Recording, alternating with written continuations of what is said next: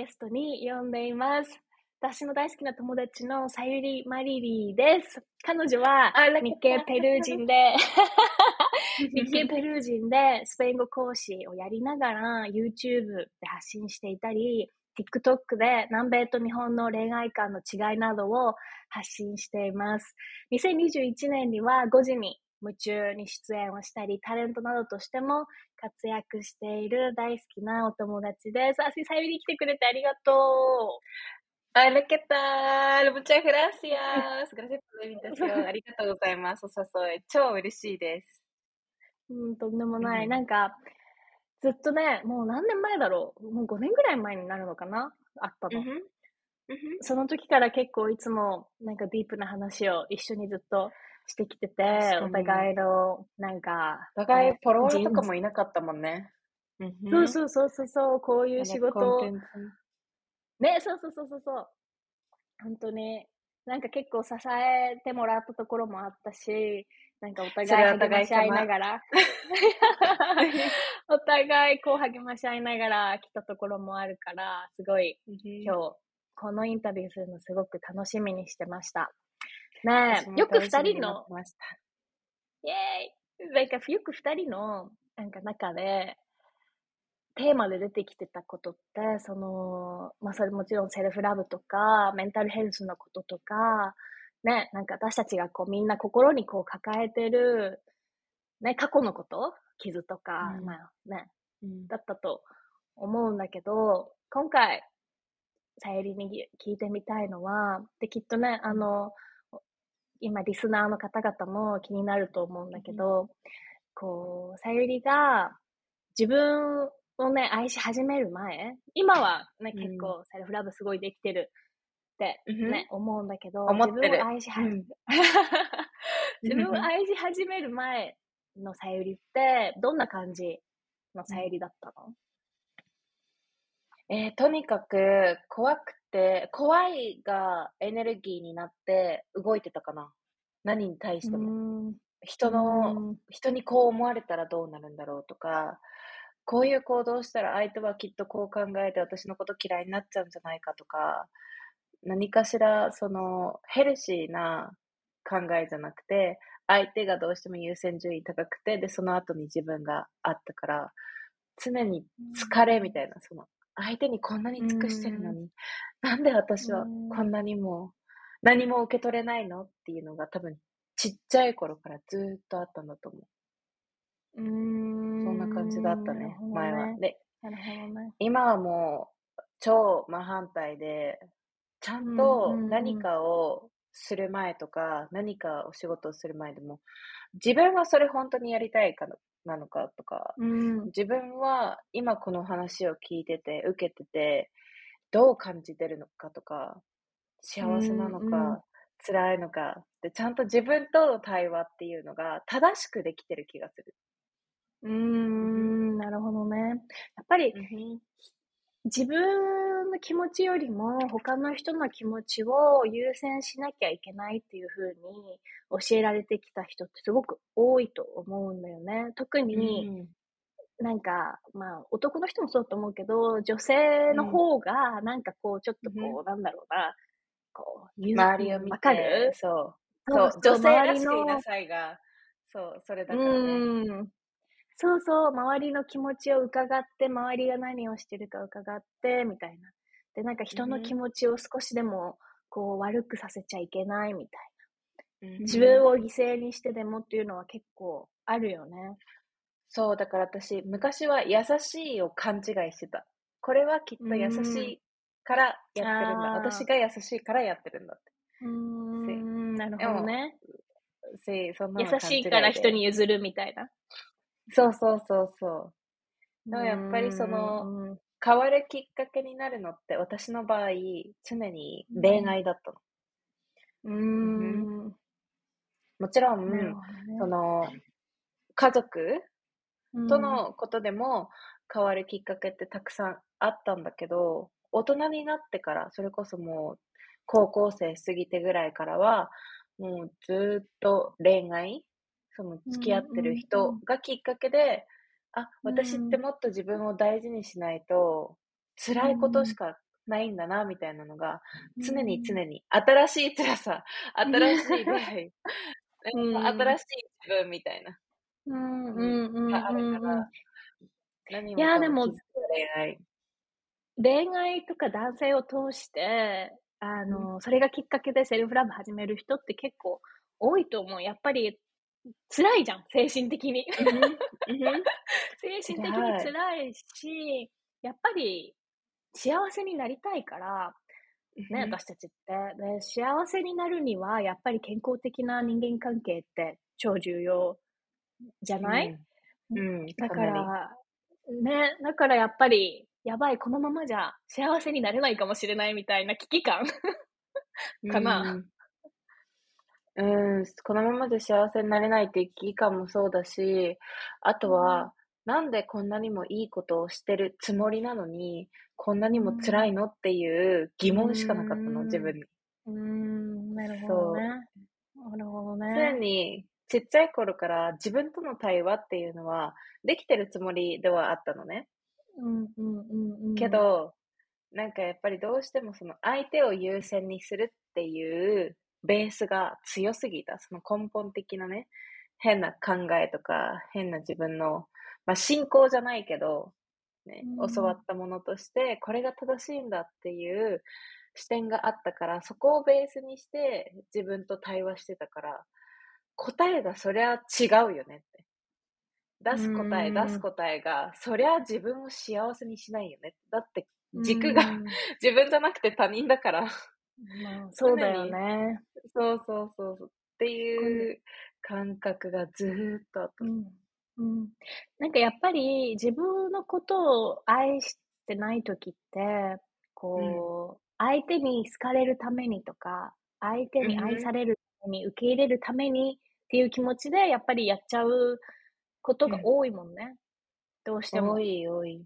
うん、だから、愛は見返りを求めませんとかってさ、綺麗事で聞,、聞いたりするじゃん。うんうんうん。でも、いや、そうなんだけど、でも辛いじゃん。その、示してくれないとこれだけ尽くしてるのにっていう自分がいて、うん、ね、え、でも、なんで私、相手にばっかこんなに期待して、相手にばっかこんなになんかしてもらいたい、してもらいたいって自分のために自分は何してんの？とか。うーん、そうだね。ってそう。結局、自分が、うんうん、うん、何何？うん。だからなんかまず最初、私ってそもそも自分との約束って全部守れてないじゃんってなったの。うーん。なるほどね。例えば友達と出かけるとかは、うん、自分の予定をずらしてでも、あ、でもこの子が言ってくれたし、とか、彼氏が言ってくれたし、あ、うん、これは絶対に行かなきゃ、みたいな変な焦り、うん、変ななんか、うん、あって、そわそわってなるんだけど。行かないと嫌われるかも、みたいな。ああ、そうそうそうそう。だけど、自分のための、例えば、カウンセリング行くとか、トレーニングしに行くとか、勉強会に参加するとか、自分のためになるものってずらせちゃうんだよね。あの、これ勉強してまた次いけるし、みたいな、うん、自分はそんなに大事じゃないんだよね、優先順位の中で。なんで私は自分との約束を全部守れてないのみたいな。そりゃ自分の目標に何にもいけないし、自分大嫌いって自分で言言わせてるじゃん、みたいな。うん、ん。結局あれだよね。こう、自分で自分のことを認めたり、愛したりすることができない、できてないから、相手に依存しちゃうんだよね。それが友達であろうが、彼氏であろうが。ね。本当にそう。だから依存すると、最初は健全に見えた相手でも、どんどんどんどんもレッドフラッグみたいな。この人やばい。やばい。赤赤信号、赤信号。そう。そう。だけどそれってさ、結局相手が悪いんじゃない自分がそうさせたって言っても過言じゃないぐらい自分がその要素を持ってたってことで。ってなった。うーん、そうね。あとやっぱり自分のその選び方も結構影響してくるよね。どういう人と付き合うことを選ぶかとかっていうのもね。うん、うん、かなりね。うん、かなり変わったもん、私。その、多分17ぐらいから、うん。17の時に一番自分の中で最低というか強いうん。恋愛をして、もう一番ピュアな時に全てを捧げた気になってて、なのに相手からなんか浮気されたりとか、本当もう言葉の暴力もすごかったし、うん、もう自己肯定感って何ですかみたいなぐらいにまで、うん底辺まで行ったのね、私の中で。うん。で、そっから、いや、なんで私はこんなにも辛い思いをしないといけないのって。なんで私は自分の人生を自分で棒に振ろうとしてるのって。私は絶対にもっと前に進めるって、もっと 自分を信じるって気持ちだけはなぜかちっちゃい頃からすっごいあって、自分を信じる、うん自分を信じる、自分のことは絶対自分で諦めない。私はできる、うん私はできるって。それだけはずっとあったから、なんで私はできるって思ってるのに、私はできるって行動ができてないのって。うん、なるほどね。じゃあ、でもその、その自分をできるっていう気持ちってめちゃくちゃ大事だよね。だって結局、うんそういう、なんていうの、最低な人間関係とか恋愛、まあう何、ん男女関係にそのまま居残ってしまう人って結局、自分にはきっとできないって思っちゃってるから、じゃない。うん、だからその自分を信じる力が少しでもあることって、自分の人生を切り開く上でめちゃくちゃ大事だよね。うん。そう。でも私、それ一回、なんで私ってちっちゃい頃から、そうやって私はできるとか、なんか希望を自分にずっとうん持ってたんだろうって、一回考えてみたことあるの。うんそしたらね、結局は、尊敬する対象っていうか、自分がすごいなって、感動をしたのが、やっぱりなんか、ダイアナ妃とかマザー・テレサとか、そういう彼女たちの伝記、うん。人生観を読んだときに、うんすごいなって。私もこうなりたいってなったのね。で、多分私もこうなりたいっていう欲、願望がうん。人間ってあると、それに向かってなんとなくさ、憧れがあるから私もトレーニング頑張れるとか、なんかダイエット頑張ろうとかさ、うんなるのと一緒で、ちゃんとした自分が追うべき姿じゃないけど、こういう女性になったらかっこいいよねって、こういう女性だったら強いよねみたいなイメージを多分ちっちゃい時に自分で見つけられたんだとなるほどね。インスピレーションがやっぱりあったんだね。この、こうういうすごい、まあ、女性たちん、もきっといろんななんかね、困難を乗り越えて、すごいことをな成し遂げてきたから、なんか勇気をもらえるよね、自分も。うん、そう。で、絶対に、その、人数は関係ないけど、自分も勇気を与えれる存在になりたいってずっとね、うん。それで、私もこうやって助けてもらったから、私も恩返しするんだみたいなのが、多分ちっちゃい頃にそこで芽生えたのね。だからそのおかげで、ブレずに何かもうどん底に行ったとしても、いや、これで私はさ、もう私最高じゃん。若い頃にこんな辛い経験できてよかった。これがもし30、40代で今ボーンって来てたら、私死んでたかもとか、なんか思うようになって。いやいや、絶対死なない、死なない。死なない。でも分かるよ、分かるよ。やっぱね、わまあ若い時に苦労いっぱいする方が、まあいいって言うよね。私ももうそう思う。でそうでうんで、しかも今それで振り返って、あの時は本当に最悪に辛かったけど、でもあれですごい学びになってからよかったって思えることって素晴らしいことだと思うんうんそう。で、その時から、その17のその自分の中で大恋愛みたいな、1回目の大恋愛が終わった時に決めたの。私は二度と同じ悪いことを思った男性とは付き合わない。で、今後結婚とかなんかもし一生共にするパートナーが、この人だって思うまでは、絶対に毎回毎回違った特徴を持ってる人って決めたの。例えばこれ、この人5つ悪いことあったら、この5つプラス新しい人はまた5つ悪いことあったら、この10個悪いことはまた違う。ない人、この10個悪い人、うんない人をまたできるだけ自分で見るようにしてとか。わ、かる？その自分の苦手、ねそう、うん自分の苦手をしっかりと毎回付き合うたんびに認識して、うんああ、私これ苦手だったんだ、知らなかった、みたいな。うんなるほどね。ちゃんとそう振り返るのね。私振り返る。絶対振り返る。復復復復習をちゃんとするの偉いね。あ、そうそうそう。意外とね。意外と優等生だったら。大事。大事。そうん。でも復習そうすしてると、あ次の人はこういうのがない人がいいって？そう、うんで、毎回毎回、なんか、自分の理想に近づいていってる気がするの。で、しかも毎回、うん私の本当の欲？その、例えばうん前、私、昔婚約してたけど、その時も、自分の本当の欲を伏せて、その時も結局親の目だったりとか、うん。こう今付き合って、その当時付き合ってた彼の、あ、こうしたらきっと彼死んじゃうなとか、なんか死なないけど、その、うん。すごいダメージ与えちゃうな、かわいそうだなとか、なんかそのもう、情だよね。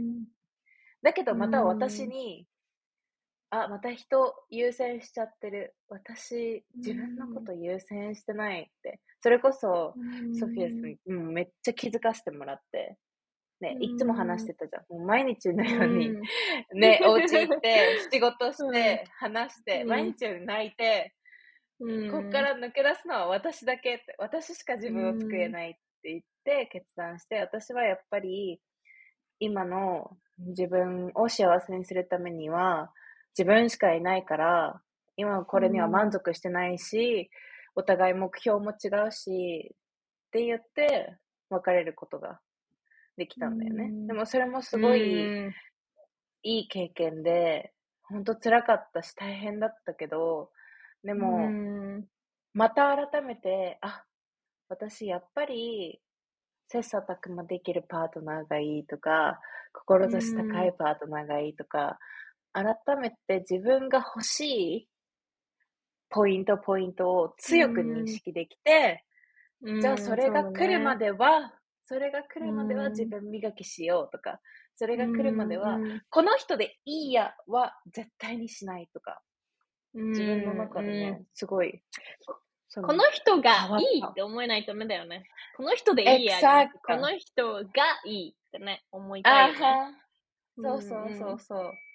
え、でもやっぱり変変わった。うんうん。でもやっぱり何えーその、なんだろうな。それも結局自分を信じる力から来ると思うんだよね。その、私には、きっとそういう人にと出会えるとか、私には、私は自分磨きを頑張、頑張っていくことで、あの、うん自分が求めてるような人に出会えるって、それって絶対、なんだろう、必ずしも外見とかの話じゃないと思うんだよね。その人間として成長すること、で、そして、なんだろう、その、私たちってさ、いろんな恐れが心の中にあるとさ、例えば早く結婚しなきゃとか、うん早く子供を産まなきゃとか、なんか、なんか付き合う人はこうとこうでこうじゃなきゃとか、そういう恐れがあればあるほど、本当に自分を幸せにしてくれるものから、どんどんそれていってしまうと思うんだよね。そういろんな条件ばっかりつけてると。でもなんか、でもその社会の条件ね、社会とか親とか、周りの人の目の条件ね。でも結局自分が本当にどういう人と一緒にいると幸せなんだろうって考えたときに、多分それって本当に振り返ってみたことある人って意外と少ないのかなって思う。その、なんだろうな。社社会の物差しで決めてる人多いと思うんだよね。あ、こういう人だったらきっと安全、安心みたいな。まあ、かまあ、なんだろ そうう。。まあし、なんとかなるだろうみたいな。あは。だし、その、そのね、なんか、わかんない。本当に自分の欲、うん欲を表に出すって汚いものだって、なぜか私の中にそういうチップがあってインプットされてて、うん自分の欲しいとか、自分を満たすものを素直に表現する、出すって、汚らわしい人間になっちゃうんじゃないか、下品な人間になっちゃうんじゃないかって、恐れもあったのね。なるほど。でもそれって、なんか、私のモットーで、そのね、ちっちゃい頃私、すごい家族とか親戚、あの、パパのお兄さん、うん、弟さんとか全員に、フェアって、ブス、デブ、うん、黒人、ネグラ、この3つが私、あだ名だったの。えー、で、これマジママとかもう本当やめて娘にそんなこと言わないでみたいな感じだったんだけど、私も、えー、ブスなの分かったみたいな感じ。だから自分のその見た目に対して多分一度も綺麗とか可愛いってみみんなそうやって言ってくれるけど思ったことがなかった。でも、でもね、見た目は諦めてたからこそ内面から内面の美しさは絶対に外に出るって自分で信じてたのね、強く。これ私のおばあちゃんとかがママに言ってたらしくて、それママがいつも言ってくれた。私のママはねって。だからあなたのおばあちゃんは、lo interior refleja el exterior って。内面が外見に出るのよって。だから常に優しく言いなさいとか。だから常に何かやられてありがとうってちゃんと言いなさいって。ニコニコしてなさい。その内面の美しさは絶対に外見に出るから大丈夫よって。私は。てか、間違いないよね。てか、なんか、その、オーラ？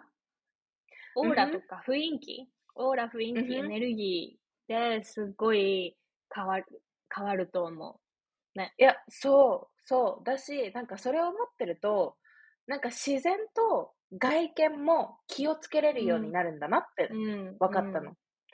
だって自分の内面がさ、ハッピーだったら、なんかわざとさ、うん、メイクしないとかさ、そういう選択は多分取りにくいと思う。だってさらにハッピーになりたいから、なんか自分の顔が変わっていって、あ、なんか明るくなってる。あ、すごい、まつげこんなに綺麗になってる。かわいい。みたいな。自己満足をもっともっとしようとするじゃん、え、このリップ似合った、嬉しい？みたいな。なんかあれだよね。その、何か何か自分がすごい愛してる大好きな対象があるときに、それをこう、大事にする。大事にしたり、例えばなんかさ、バービー人形とかちっちゃい時持ってた？持ってた。全部持ってた。バービー人形とかさ、リカちゃん人形とか、その髪の毛をこうね、こう、こう解いてあげたり、着せ替えしてあげたり、こう、すごいケアして、するじゃない？大切なものだから。それと同じように自分にできるようになるよね。自分のことが大切、自分のことが好きだから、うん、自分のことをケアしようっていう気持ちになる、うん、と思う、本当に。本当に。で、そうすると余裕が出てくる。だからなんか、オーラじゃないけど、その雰囲気がなんか、うん、えー、すごい、いつもニコニコしてて、余裕ありますよね、みたいな、ポジティブですよね、みたいな、言われるようにも、本当ずっとなってて、でもそれって多分私が、内面は外見に出るって。でだからもう失恋すればするほど教育された。うん、私はさらに自分を知れた。内面は外見に出る。内面は外見に出る。だから今、うん、いつまで泣いて、いつまで悲しいや、助けてってやって、あとはもう切り替えて楽しく生きようみたいな。今を楽しまないと。うん。本当本当にそうと思う。だからやっぱりその過去のことを引きずったり、そのそれが悲しみであったり、怒りだったり、ね、恨みだったり、いろいろあると思うけど、そういうのを引きずるのも、結局私たちの外にそういうエネルギーが出るような気がする。ね。うんうん、だからできるだけ早くすっきりして 手放して、もう、はい、はい、前を向くっていうのが、そう。大事だよね。だから今の恋愛、例えば今好きな人がいて、今付き合ってる人がいてって、昔とすっごく変わったなって思うところが自分たくさんあって、もう本当にちっちゃいことで怒んなくなったし、ちゃんともう落ち着いたトーンで、やっぱり相手が大事だから、で、相手が大事っていうか、自分で考えるの。こんな風に、例えば、なんかもう、マジ最低、なんなんそれみたいなトーンで喋ったら、私そうやって喋られたら傷つく、怖い、みたいな。一旦自分が話されて、これだったら会話にならないよね、とか、なんかそういう風に、こう自分に置き換えて考えたりとかして、いやいやいや、落ち着いて、みたいな。相手のこと好きなんでしょ？だったらリスペクト持って話そうよ、みたいな。リスペクトなかったから今までだからこういう喧嘩にもなったよね、みたいな。そういう思い出すは全然いいと思うの。なんか、前の失敗からちゃんと学んで、もちろん。だってたなぁ、せいや、ちょっと落ち着こう。じゃあ、うん。ちゃんと。やらかしたなってちゃんと振り返るのも大事だよね。そうそうそうそう。とか、我慢してたから失敗したなっていうのも私すごい学んだから。うん、間違いない。うん、いい意味で我慢してれば、なんか我慢すればきっと大丈夫、うまくいくだろうって、多分考え方がね、多分正反対になってたんだよね。うん、私が我慢すればいいやん。私がさえ我慢すれば全て丸く収まるから、それでいいやん。エクサクト。そう。でもそれって限りがあるよね。何が収まるの？そのなんだろう。やっぱ波、波立てたくない？そうそうそう、わかるわかる。だし、そんな話する怖いっていうのもあると思う。そう、とか、喧嘩が怖いとか、うん、気まずいとか、いろんな理由があるけど、とにかくじゃあ黙ってよ、我慢しようって。本当はすごい不健全だけど、めちゃくちゃ多いと思う。私もやったことあるし、ね。うん、でもその時でやっぱり自分のニーズに気づくことってすごく大事だと思う。うん、いや、でも私のニーズは、もうこのことについて話さないと、私はもう不安で仕方がないとか、そわそわするとか、これことについてはっきりさせないと、あの、なんだろう、精神的に不安定な気持ちになる。で、すごいニーズじゃん、自分の。それがないと、そう、だからそういう時ってやっぱり自分のことを優先していくことって大事だなと思う。結局ね、自分の健康って多分、多分、多分、一番大事なことじゃん、ほぼ。人生で。うん、健康って。ね、そう。で、なんか本当習慣としてやってるのが、朝起きたら、なんか、うん、昨日とか、もしくは今感じてるもの、昨日起きたこととかで、自分がまだこう、もやもやしてるものでもいいし、もしくはすごいハッピーになってるものでも、何でもいいから、こう、とりあえず今の感情を書き出すようにして、で、絶対に最低3つは感謝してること書くようにしてる。ああ、最高。うん。うんうん、それがもう習慣といて、で、実験してみても、自分の中で。なんか、書かずにいると、相手に対してかける言葉も変わっちゃうの。なんか自分の中で整理がついてないから、ね、そう言語化されてないから、もやもやした状態でいて、でも大丈夫、大丈夫って自分で抑えてるだけ？うん、うん、うん、わかる。私もそれやってる。やってるし、全然違う、やんないときと。そう。あの、うん。やるか、自分の中でまださ、ごっちゃごちゃになってんのよね、考えが。なんか。そう。それをこう整理させてからちゃんと話すのと、そうじゃなくて、そのままぶちまけ、ぶちまけるとか、なんか、もう多分自分がもう話してる時に、もう何を、意味がわかんないこと言ってる。そう。ね。そう。だからどれだけ頭って愚かなのかっていうか、なんかその、脆いのか？自分の中ではもう、アイデア整ってるはずって思ってても、書き出してみたら、こんなに違ったじゃん。すっきりしたわって言って、なんかもう、落ち着いて、話せて、で、なんだったら、え、なんかしょうもないことで怒ってたなとか、しょうもないことでモヤモヤしてたなって言って、ごめんねって、なんかちょっと書いてみて、見た、見たんだけど、ちょっと改めてしょうもなかったね。本当にごめん。みたいな。いいじゃん、これ、みたいな。そうそう。ごめんね。生理前なのかなみたいな。ぐらいのトーンで話せるようになっただからなんか、そうやって一度、こう立ち止まって自分と振り返る時間を作らないと、うん、そもそも例えば、うん、なんかイライラしてるとか、なんか悲しいとか、なんか寂しいっていう気持ちを感じたときに、なんででもこう感じてるんだろうって、わかんないと思うんだよね、多くの人が。一度立ち止まってさ、それを書き留め、ね、整理したりとかし、こう自分をこう、うん、ちょよく観察してみないと、あれ、私なんでイライラしてんだろうみたいな。OK、生理前とか、うん、そういうことも関係あるかもしれないけど、あ、うん、そういえばあの時にあの人にこういうふうに言われてから、あれが引っかかってるのかとか、うん、うん、ね、あれが引っかかってて、引っかかってるから、それと全然関係ないのに私のパートナーに対してイライラしてるんだ、私。とか。本当にそう。多くの場合は、彼をコントロールしたいとか、もしくは、彼じゃなくて自分の恐怖とか自分のネガティブな経験から来てる心のブレーキじゃないけど、また傷つくの？とか、あ、またこれするの？みたいな、その、ね、脳からのサイン？やっぱり経験から来る、その教訓じゃないけど、それで、ってブレーキかかってて、怖いってなって、それを認識してなくて、バーって言っちゃったりとか、もしくは自分のね、トラウマがあって、で、それで相手をコントロールしたくなっちゃって。でも、相手をコントロールするなんて、だったら、誰ともいない方がいいじゃん。まだ一人で。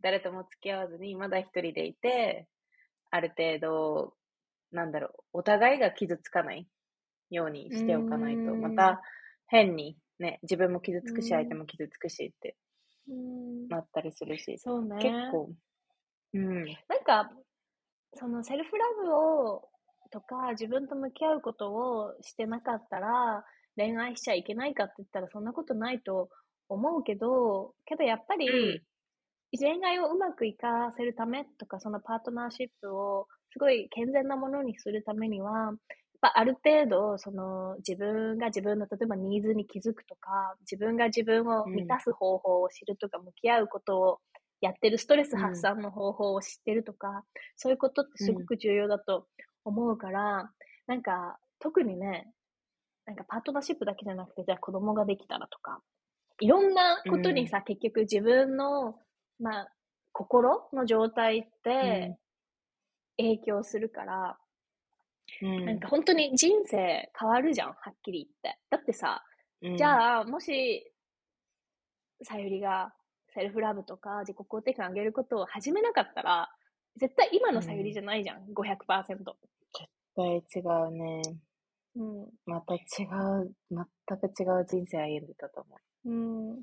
え、さゆりがそのセルフラブをしたいけどなかなかできないって感じる人に対して、なんか、なんか言うとしたらなんて言いたい、う。なんか言うとしたら、うん、まずは勇気を出して、できないって誰かに言ってって。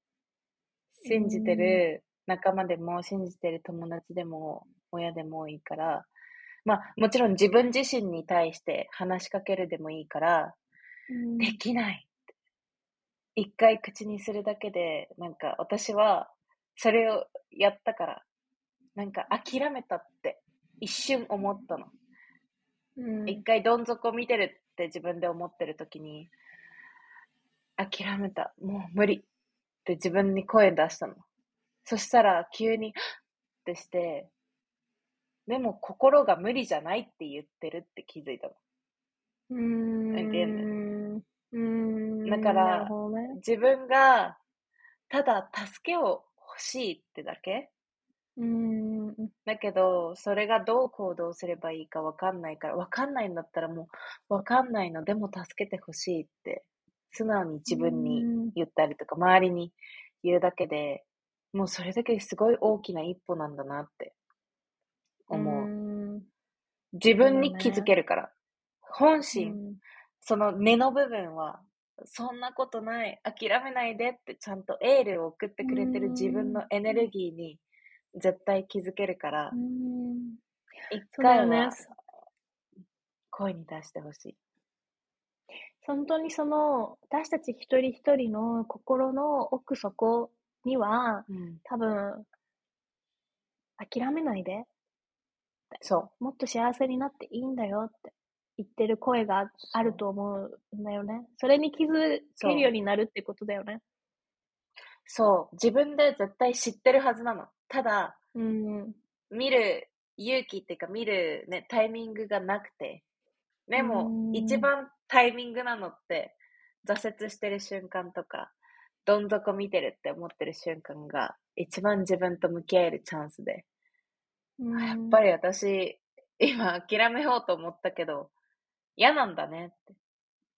嫌なら、一回ちょっと自分にチャンスを与え与えてみようかって。本当泣きながらで叫びながら何でもいいけど、助けてって、周りに言ったりとか、一人じゃないから絶対に人は、特に今、ネットがあるおかげで、周りに物理的にいなかったとしても、絶対ね、手を差し伸べてくれる人はいるから。ただそこに依存しちゃうのはダメだと思う。まあね。でも同じ志の人とか必ずね、ネット上にはいるもんね。同じ悩みの人とか。そうそう。それこそ自分のセルフラブアカデミーとかでやってる仲間とかもさ、ね、きっと。そうだね。間違いない。本当にそうだと思う。みんななんか、そういうので、そういう目標で結ばれて、すごい仲良くしてるから嬉しい。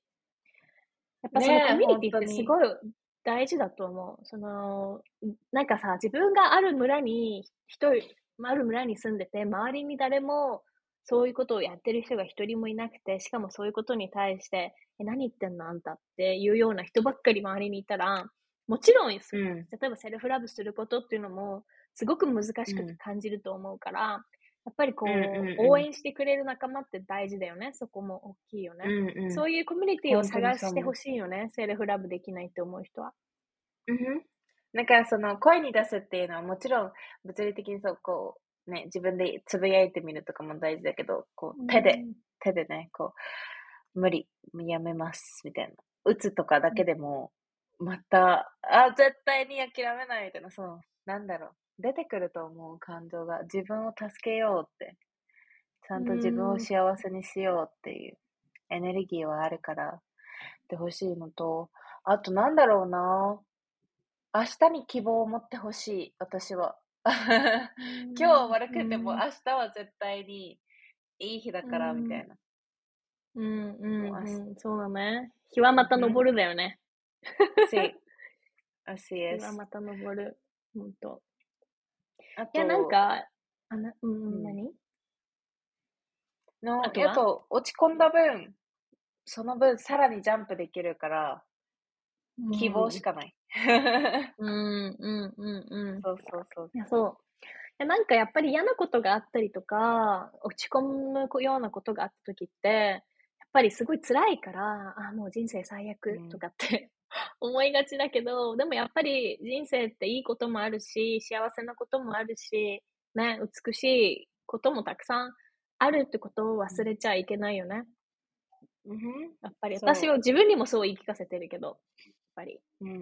ね、どんな人でもある。ある。自分が、うん、その、なんだろう、頑張り続けなくていいの。ただ続ける、進み続ける、うん、頑張らなくていいからただ前を見てる。ただ、ちょっとのベビーステップだと思ってたとしても、本当そうそう。でも、止まってるよりかは、全然違うし、なんだろう、頑張れっていうのってすごくストレスがかかることも多いだろうし、自分を見失っちゃうこともしちゃうと思うから、本当に頑張れはたまに置いちゃっていいの。マイペースでいいから、進む。前を見る。前を見る。そうね。0.1ミリでいいからね。0.1ミリでいいからね。やり続けること。なんか、うん。うん、し、そう、気づいたら去年と違うところにいるから、絶対に。去年は明日に、今、わあ、私すごい進んだじゃんって。間違いない。ほんとそう。ほんと、あれだよね。ちり、ちりも積もれば山になるもそうだけど。本当に0.1ミリの毎日の努力がすごい振り返ってみると、大きな進歩になってるよね。うん。うん。だから、じゃあ結局は、本当に一番重要なのは、自分を諦めないこと。そして、自分にも幸せになる価値があるって、信じることだよね。うん。信じ始めると、多分依存っていうものが自然となくなってくる。うん。自然と。なんか私気づいたのは、そのまた昔と今の恋愛観の違いで大きくあるのは依存してないな、みたいな感じ。昔はもう、なるほどね。その人が優先だったからもう、その人がいないと私が成り立たないみたいな。うーん、なるほどね。何かしらの角度で絶対そういう依存はあったと思う。けど、今は、私を自分で満たすのに忙しいし、自分のことで手一杯だし。で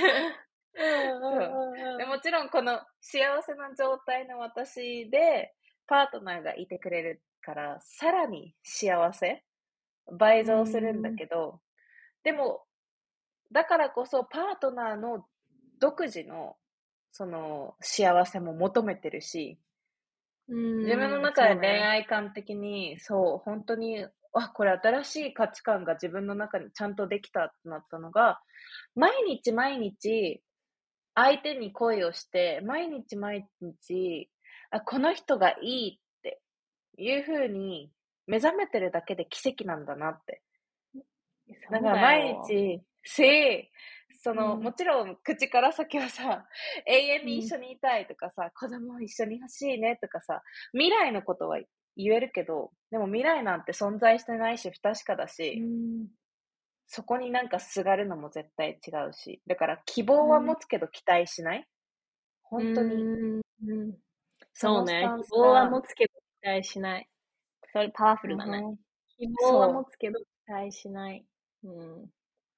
わかる。そのさ、希望、うん、その希望は持つけど期待をしないっていうスタンスでいるときに、その、たまに恐れとかはこう出てこない？でも、出てくる。でも、でも出てくる。そういう時は、どうやって整理してる？そういう時は、あ、私やっぱまだ怖いんだって素直に受け止めて、これは別に成長してる成長してないとかじゃなくて、あ、怖いんだ。じゃあ、何が原因でこの恐怖が来てるのって。結局は過去の経験からこう、脳が勝手にサインじゃないけど、また同じようなこと起きてるよって自分をからかってるって思ってるのね。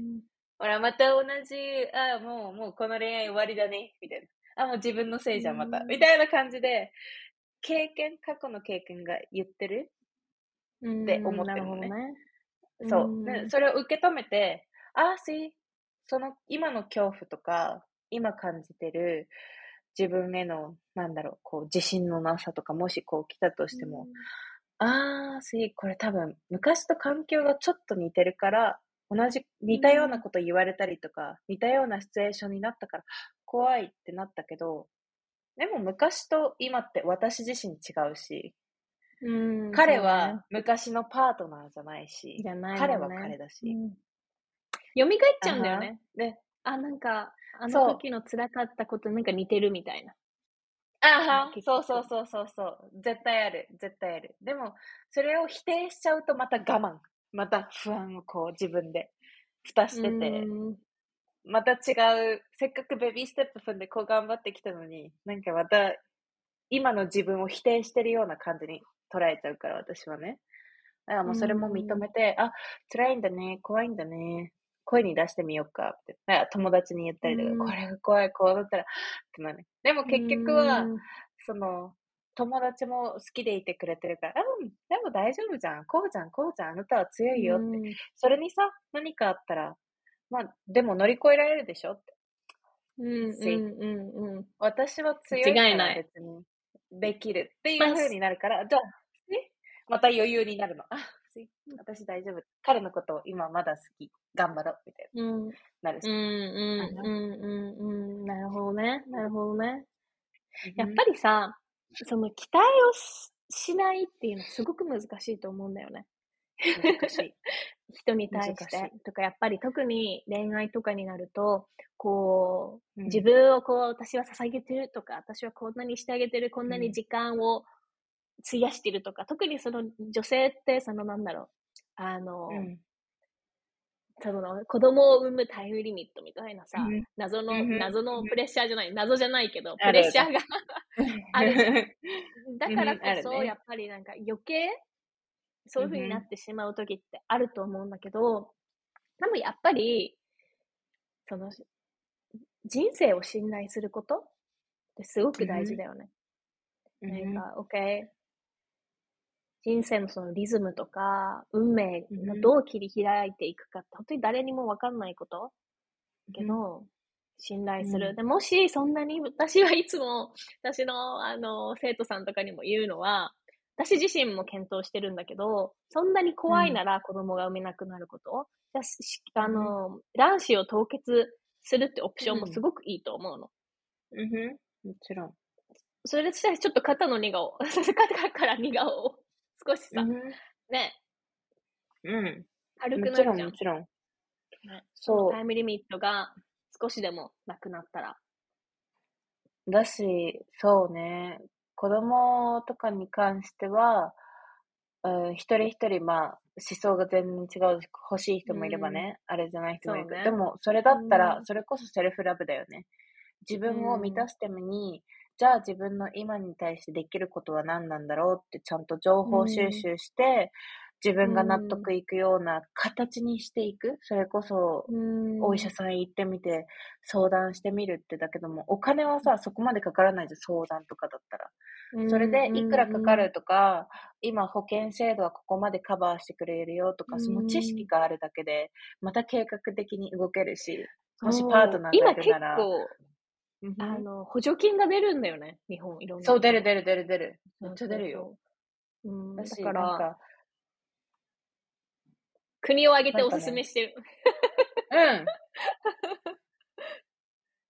あは、だし、あの、あれなん、なんかね、そういった期待をしないためにも、私が結構やってるのは、本当にコミュニケーションを取ること。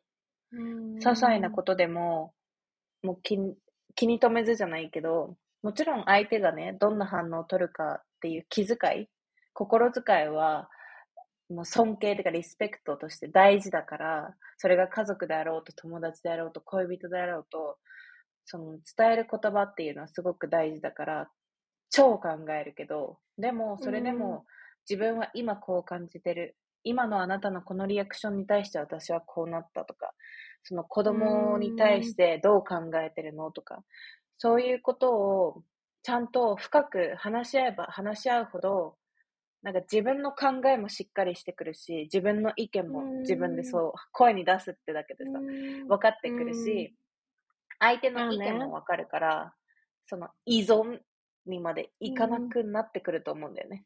共存じゃい。ないけど、その、なるほどそね。なんか、うんその相手の意見をリスペクトすることも大事だよね。やっぱりたまに私たちって、自分のなんかアジェンダっていうか、自分の計計画みたいなのがあって、いや、私は35までに子供2人いるってもう決めてたのみたいな。それさあいるね。それ、ね相手からすると、え？みたいな。僕はうんうんうん全然、そんななんか急いでなかったんだけど、とか、そんなうなんかんつもりなかったんだけど、とか。で、それでなんか、いうんうん勝手に怒るみたいなわかるわかる。時あると思うんだけど、やっぱりうん相手の気持ちをちゃんと尊重すること？いや、うんもしかしたら子供欲しくないかもしれない。じゃあ欲しくないってことはもしかしたらその人はあなたにとっての、ね、あなたがどうしても欲しいならいいパートナーじゃないのかもしれない。あその人は子供一人しか欲しくないのかもしれないとか、やっぱり話し合って相手も尊重して、全部自分通りに、自分の思う通りに活かせようとしないってこともすごく大事だなと思う。うんどうしても私たちのエゴってそうしようとしてしまうからさ。え、でも私はこういうこと、もう男の子と女の子がいて、みたいな。うん勝手に想像しちゃってたりさ。うんそう。だけど、それってやっぱり期待なんだよね。いや、間違いない。相手に対しての期待。そう。で、その期待を外すのはどうしても自分だし、相手じゃない、自分。うん。自分が勝手に期待して、勝手にこう待ち遠しくしてて、でも言葉にしなきゃその期待って誤解になるから、うん。さらに。ややこしくなって、どんどんだどんどんね。火の車みたいにこう、二人の関係性が悪化していって、冷戦が始まり、終わりが告げられちゃうから、そうね。それは本当に健全じゃない。だから結局あれだね。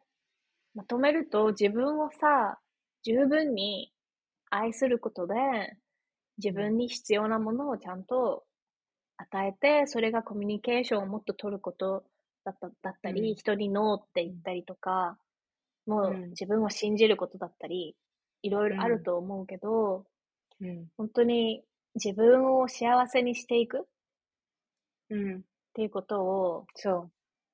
そうね。すべてのベースはコミュニケーションと愛だね。うーん。だって、なるほどね自分とのコミュニケーション、自分と対話するもね、うん、必要だし、他人と対話するも必要だし。でもそれって、うんリスペクトってやっぱり結局、愛情があるからリスペクトになるから。すべて愛とコミュニケーションがちゃんと自分の中で備わってれば、何でもうまくいくと思う。仕事もそうだし、うん人間関係もそうだし、自分への愛情、うんセルフラブじゃないけど、うん自分って何なんだろうって気づくことになるから、すごくね、うんいいと思うね。そうだね。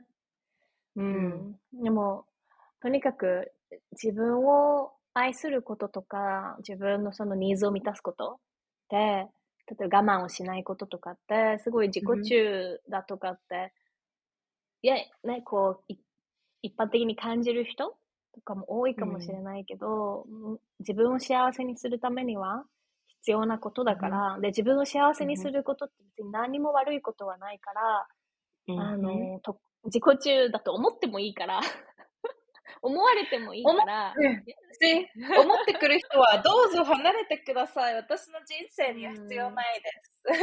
うん、うん、えうん。だって、だって今そう幸せじゃない？し、うんそうそうそうそう。ね、楽じゃない？人間関係。